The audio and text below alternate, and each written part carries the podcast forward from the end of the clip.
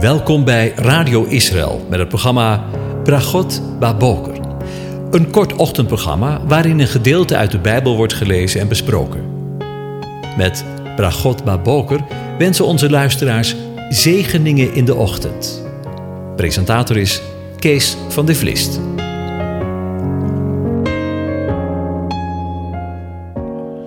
Goedemorgen, Bokatov, beste luisteraars. Vanmorgen denken we weer verder na over Psalm 96. Ik lees de eerste vijf versen aan je voor. Loflied op de komst van de Heere. Hebben de vertalers erboven gezet. Zing voor de Heere een nieuw lied. Zing voor de Heere, heel de aarde. Zing voor de Heere, loof zijn naam. Breng de boodschap van zijn heil van dag tot dag. Vertel onder de heidevolken van zijn eer onder de alle volken van zijn wonderen. Want de Heer is groot en zeer te prijzen. Hij is ontzagwekkend boven alle goden. Want al de goden van de volken zijn afgoden, maar de Heere heeft de hemel gemaakt. Tot zover. Over de hemel gesproken.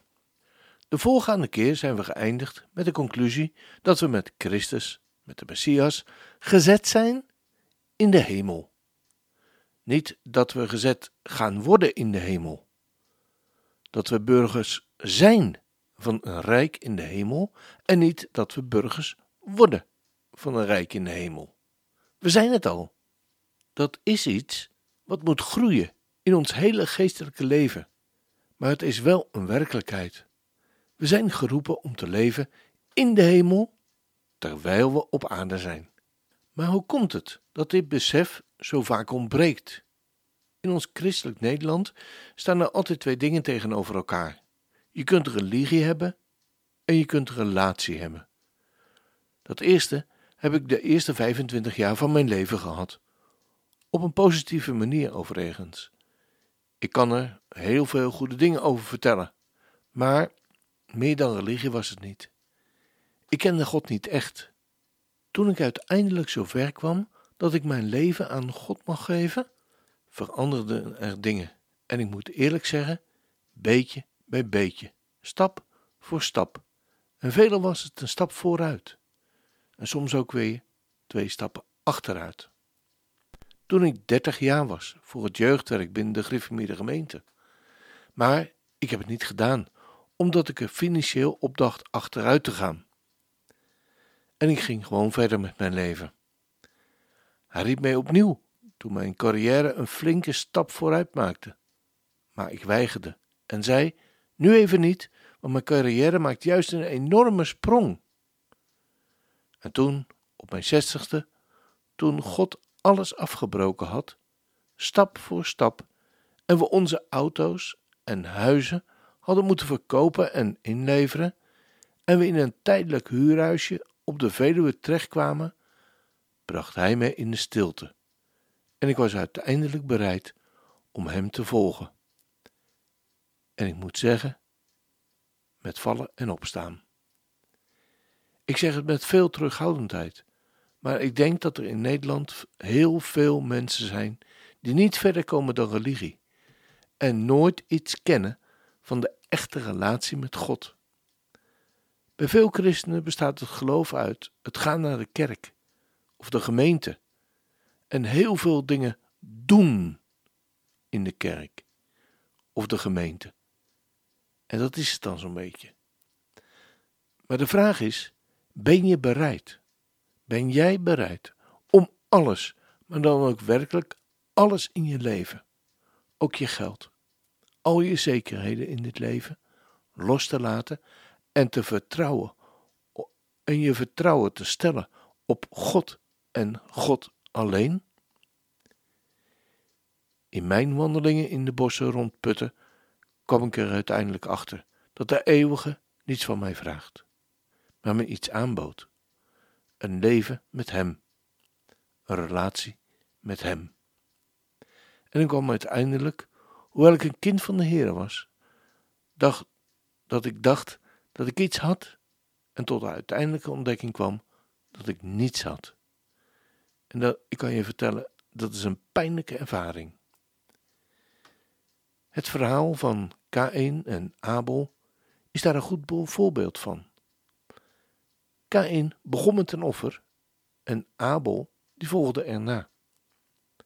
God sloeg acht op Abel en zijn offer, maar op Kain en zijn offer sloeg hij geen acht.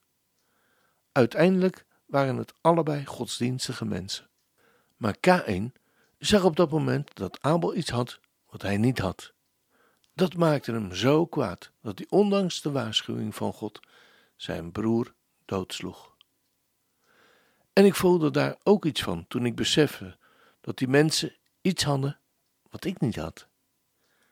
Als je je leven aan God geeft, mag Hij met dat leven doen wat Hij wil. Ik had daar, en ik moet het bekennen tot mijn zestigste, helemaal geen trek in. Ik wist namelijk dat God dan de baas over zou zijn en dat Hij zou bepalen wat wel en wat niet ging gebeuren. Uiteindelijk, na zestig jaar, is het toch zover gekomen. Ik heb toen gezegd: U mag met heel mijn leven doen wat u wil. Oei, het is vanmorgen toch weer een hele andere kant opgelopen dan ik mij voorgenomen had. Ik had me voorgenomen om over de hemel te hebben, maar het ging over een groot deel toch over mij. Maar ik hoop dat ik iets heb door mogen geven dat wij burgers zijn van een rijk in de hemel en niet dat we burgers worden van een rijk in de hemel. We zijn het al. Dat is iets wat moet groeien in ons hele geestelijke leven. Maar het is wel een werkelijkheid. We zijn geroepen om te leven in de hemel, terwijl we op aarde zijn. Als dat geen zegen is,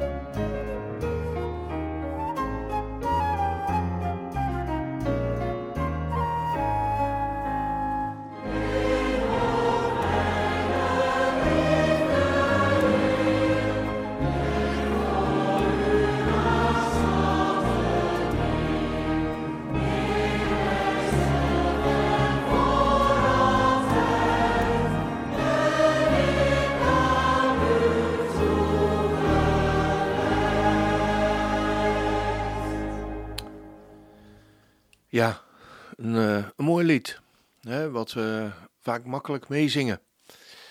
Maar het, doen, uh, neem mijn leven, laat het Heer, toegewijd zijt aan uw Heer, maak mijn uren en mijn tijd tot uw lof en dienst bereid. Neem mijn handen, maak ze sterk, trouw en vaardig tot uw werk. Maak dat ik mijn voeten zet op de wegen van uw wet. Neem mijn stem op dat mijn lied u, mijn Heer, hulde biedt. Maak, o Heer, mijn lippen rein, dat zij uw getuigen zijn. Dan nog zo een. Neem mijn zilver en mijn goud, dat ik niets aan u onthoud. Maak mij kracht en mijn verstand tot een werktuig in uw hand.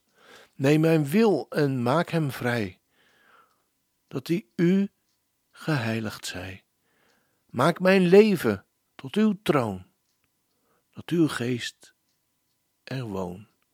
Neem mijn liefde, Heer, leg voor u haar schatten neer. Neem mijzelf en voor altijd ben ik aan u toegewijd. Ja, we kunnen het makkelijk zingen, maar het doen, het uh, ook werkelijk in de praktijk brengen, best wel lastig, toch? Nou, uh, misschien kunnen we vandaag een, uh, een begin meemaken. Ik weet niet hoe oud je bent of hoe jong je bent, maar elke tijd is geschikt om ons leven aan de Heer te geven. En niet alleen ons leven, maar ook ons hart, dat het mag kloppen voor Hem. Ik wens je daarbij God zegen toe. De Heer zegene en Hij behoede je. De Heer doet zijn aangezicht over je lichten en zij je genadig. De Heer verheft zijn aangezicht over je en geeft je zijn vrede, zijn shalom. Amen.